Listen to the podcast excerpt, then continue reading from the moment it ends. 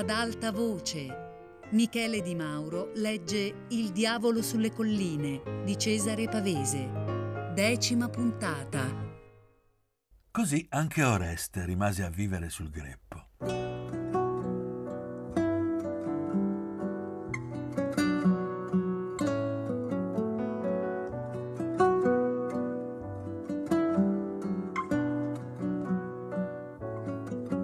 Scappava a volte in bicicletta e poi tornava. La collina sembrava cuocere al sole d'agosto. Caprifoglio e mentastro le facevano intorno una parete invisibile ed era bello aggirarcisi e, giunti sul punto di sbucarne fuori, nel sottostante bosco di carpini tornare indietro nella macchia, come un insetto o un uccello. Pareva d'averci le zampe invischiate in quel profumo e in quel sole. Al pomeriggio scendemmo in gruppo, i primi giorni, per le coste ripide fino alle viti soffocate d'erba, e una volta girammo tutta la collina, giungendo tra i rovi a un piccolo chiosco nero per le cui crepe si vedeva il cielo. Ma né di siepi né di viottolo d'accesso c'era più traccia. Il versante era tutto sodaglia, per quanto un tempo fosse stato giardino, e la baracca un padiglione. Oreste e Poli la chiamavano la pagoda cinese e ricordavano quando era ancora vestita di gelsomini. Adesso, accostandoci, sentimmo fra le ortiche uno strepito di topi o ramarri. La collina se l'era mangiata. Ma il contrasto non metteva tristezza. La macchia appariva tanto più vergine e selvatica. Le nostre voci tra i cespugli non bastavano a violarla. Quell'idea che nei boschi il gran sole d'estate sappia di morte era vera.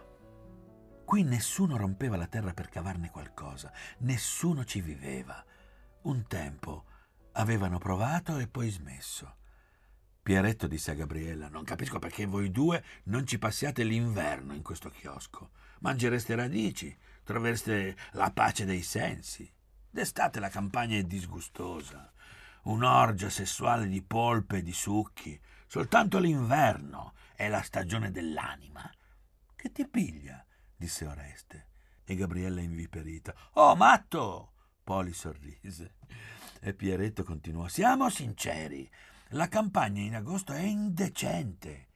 Che ci fanno tanti sacchi di semi? C'è un tanfo di coito e di morte, e i fiori, le bestie in calore, le polpe che cascano. Poli rideva.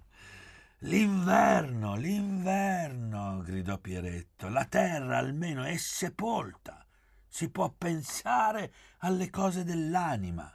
Gabriella guardò lui e guardò Poli e sorrise fugacemente.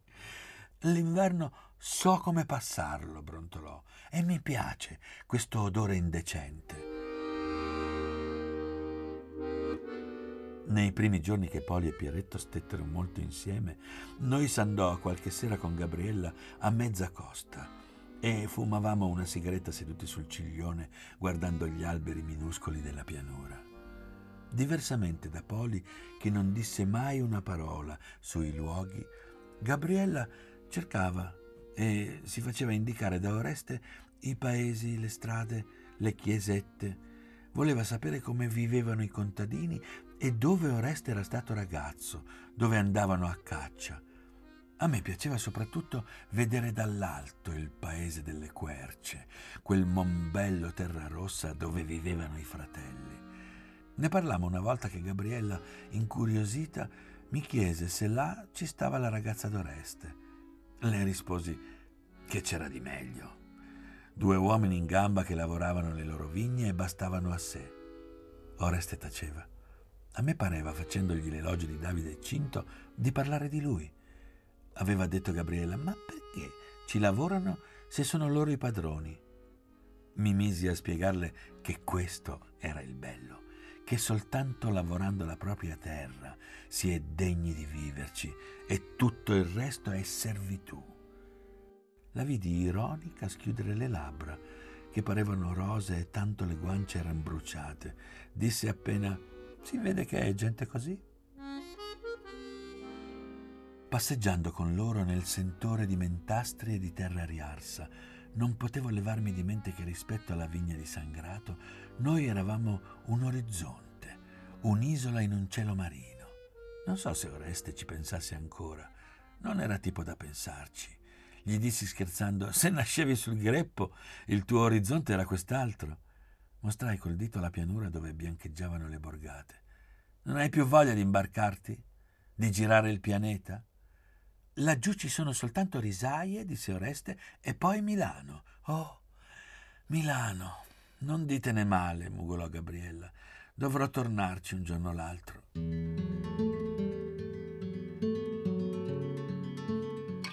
In quei primi giorni avevo ancora in mente che Gabriella mi piacesse, che non ci fosse nessun male a starle vicino.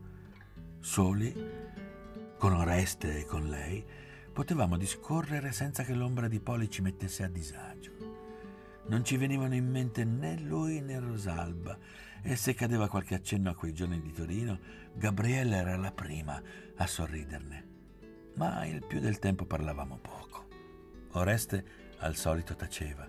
Io del tutto non mi fidavo, sentivo in lei come un distacco, un giocare superfluo, anche quando rideva battendo le mani.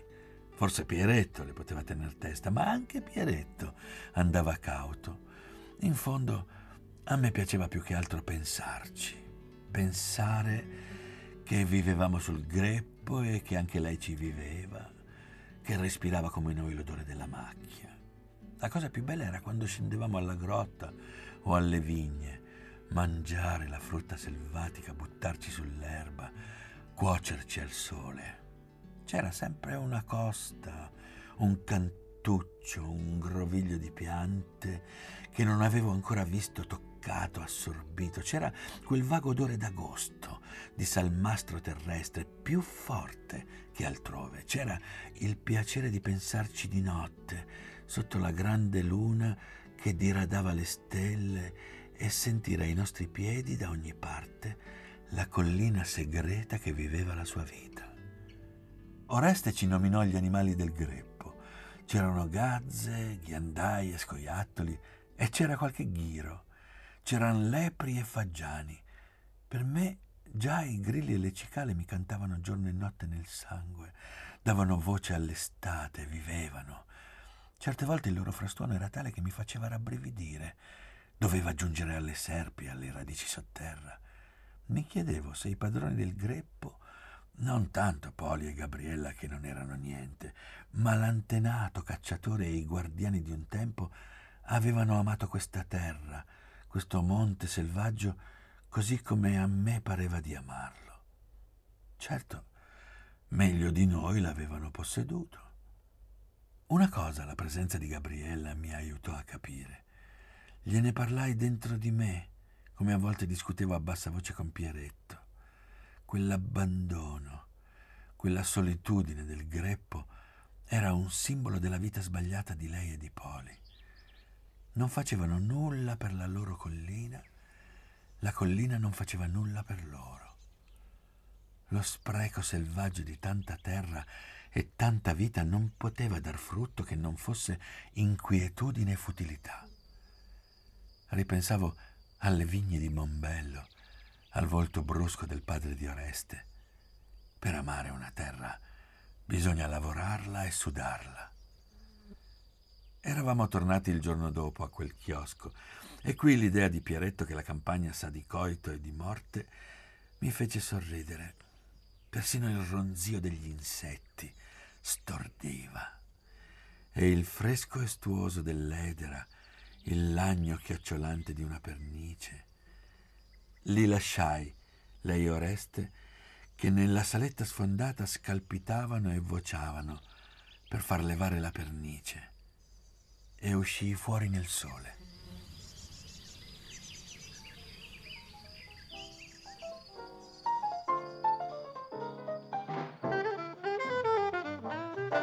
La notte si vegliava in veranda, bevendo, ascoltando dischi, giocando. Chi più inutile di me, diceva Gabriella. Non basto nemmeno a divertirvi quanti siete. Ballava un giro con uno di noi, poi tornava a sedersi. Le prime sere tacevamo in ascolto e seguivamo con gli occhi i passetti, la gonna celeste. Chi più inutile di me, disse una notte allungandosi. Sono stanca di vivere. Dice sul serio, a quanto pare, osservò Pieretto. Stanca di tutto, disse lei. Di svegliarmi al mattino, di vestirmi per scendere, dei discorsi intelligenti che fate. Vorrei andare all'osteria e ubriacarmi coi facchini. È masochismo, disse Poli. Ma sì, disse lei. Vorrei che un uomo mi strozzasse. Non merito altro. Oh, oh, siamo in crisi. Già, Gabriele tagliò freddamente. Siamo in crisi. È di moda quassù. Lei, Oreste, stia attento, finirà per cascarci come noi. Soltanto lui, disse Pieretto. Gabriella storse la bocca. Di fronte a lui siamo carogne, disse. Comprese nell'occhiata anche me. È il solo di noi che sia sincero e sano. Oreste la guardò così brusco che ci fece ridere. Sorrise anche Gabriella. Vero che lei non ha crisi di sincerità? gli disse. Ha mai mentito nella vita, Oreste? C'è crisi e crisi, cominciò Poli. Altro che, disse Oreste contento. Chi non racconta qualche frottola? Allora Poli cominciò a lagnarsi e accusare tutti noi. Gabriella, la gente, di fermarci alla superficie delle cose, di ridurre la vita a un futile dramma, una serie di gesti e di etichette senza senso. La gente si agitava in fregolo e si giocava la coscienza nelle cose più materiali e più sciocche. Chi pensava all'impiego, chi ai vizi meschini, chi al domani. Tutti si dibattevano e riempivano la giornata di parole e di vanità. Ma se vogliamo essere sinceri, disse, che cosa ci importa di queste sciocchezze? Certamente siamo tutti carogne. E allora che cos'è che si chiama crisi? Non certo ubriacarsi coi facchini che non valgono un dito più di noi. Non c'è che scendere in noi stessi e scoprire chi siamo. Una parola, disse Pieretto. Serve a qualche cosa? Tutto il resto, disse Poli Testardo, tutto il resto si compra. Possono farlo gli altri per te. Non tutti hanno i mezzi, interruppe Oreste. E con questo? Ho detto possono, non che lo facciano. Sono sempre cose che non dipendono da noi. Solamente chi sei non può dirtelo nessuno. Ma siamo carogne, scattò Gabriella. Oh, Poli, non eri d'accordo che siamo carogne? Poli sostiene un'altra cosa, osservò Pieretto, che tutti tendiamo a accontentarci dell'etichetta, del giudizio corrente. Non basta sapere che siamo carogne, è troppo poco. Bisogna chiedersi perché. Bisogna capire che potremmo non esserlo, che anche noi siamo fatti a somiglianza di Dio. Così c'è più gusto. Gabriella andò a rimettere un disco.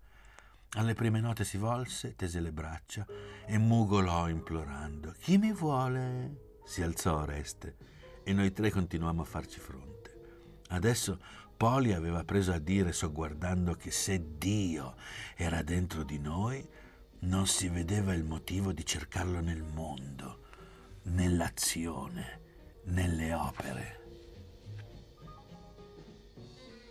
Se ci è dato di somigliargli, mormorò, a chi tocca se non all'uomo interiore? Io seguivo con gli occhi la gonna celeste e pensavo a Rosalba. Fui per dire già successa questa scena, ma intravidi uno strano sorriso illuminare la faccia di Pieretto. Sei sicuro che non sia una vecchia eresia? brontolò. Non mi interessa, disse Poli brusco.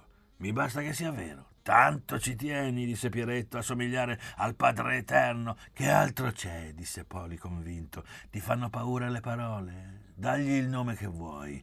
Io chiamo Dio l'assoluta libertà e certezza. Non mi chiedo se Dio esiste. Mi basta essere libero, certo e felice come Lui. E per arrivarci, per essere Dio, basta che un uomo tocchi il fondo, si conosca fino in fondo. smettetela! Gridò Oreste sulla spalla di Gabriella. Non gli badammo. Pieretto disse allegro: E tu questo fondo lo tocchi? Ci scendi spesso? Poli annui, senza sorridere. Credevo, rispose Pieretto, che il miglior modo di conoscersi fosse pagare di persona. Tu hai pensato che cosa faresti se venisse il diluvio? Niente, disse Poli. No, non mi hai capito non quel che vorresti, ma quel che faresti, quel che le gambe ti farebbero fare. Scappare?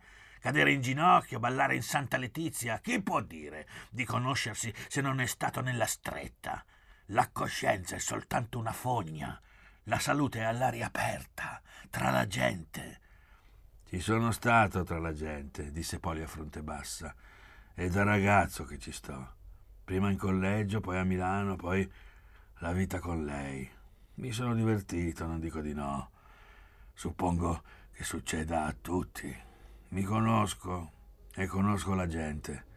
Non è questa la strada. A me, disse Gabriella passando, dispiace morire perché non vedrò più nessuno. Lei balli, gridò Pieretto. Però ha ragione, disse Apoli. Tu invece vedi Dio nello specchio? Cioè, disse Poli, a filo di logica.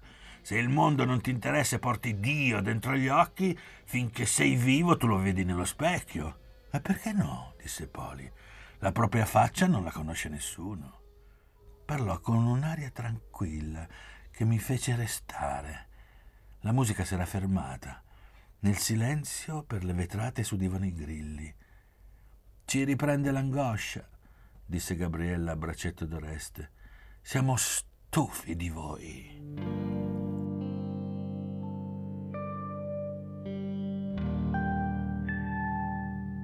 Uscimmo tutti quanti sotto la luna che spuntava allora enorme e scendemmo la strada. Ci vorrebbe un locale laggiù, disse Pieretto, per avere una meta.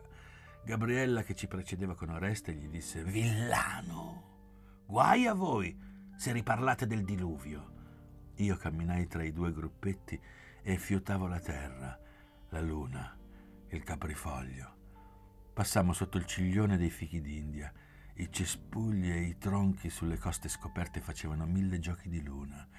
C'era un fiato leggero che pareva il respiro della notte. Oreste avanti cianciava d'una volta che era stato a cavallo e Poli dietro discuteva con Pieretto. C'è un valore nella vita del senso, nel peccato.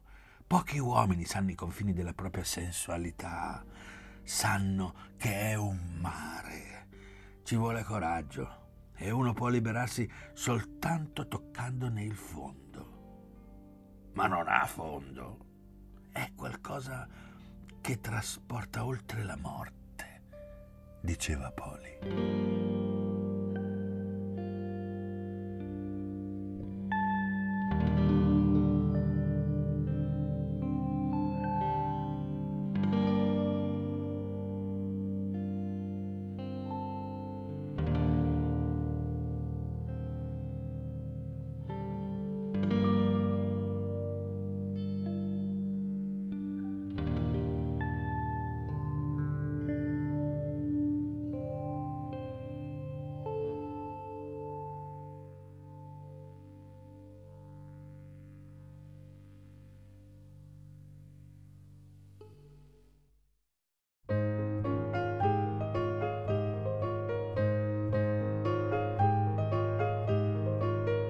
Michele Di Mauro ha letto Il diavolo sulle colline di Cesare Pavese, a cura di Fabiana Carobolante con Jacopo De Bertoldi, Luigi Iavarone e Chiara Valerio.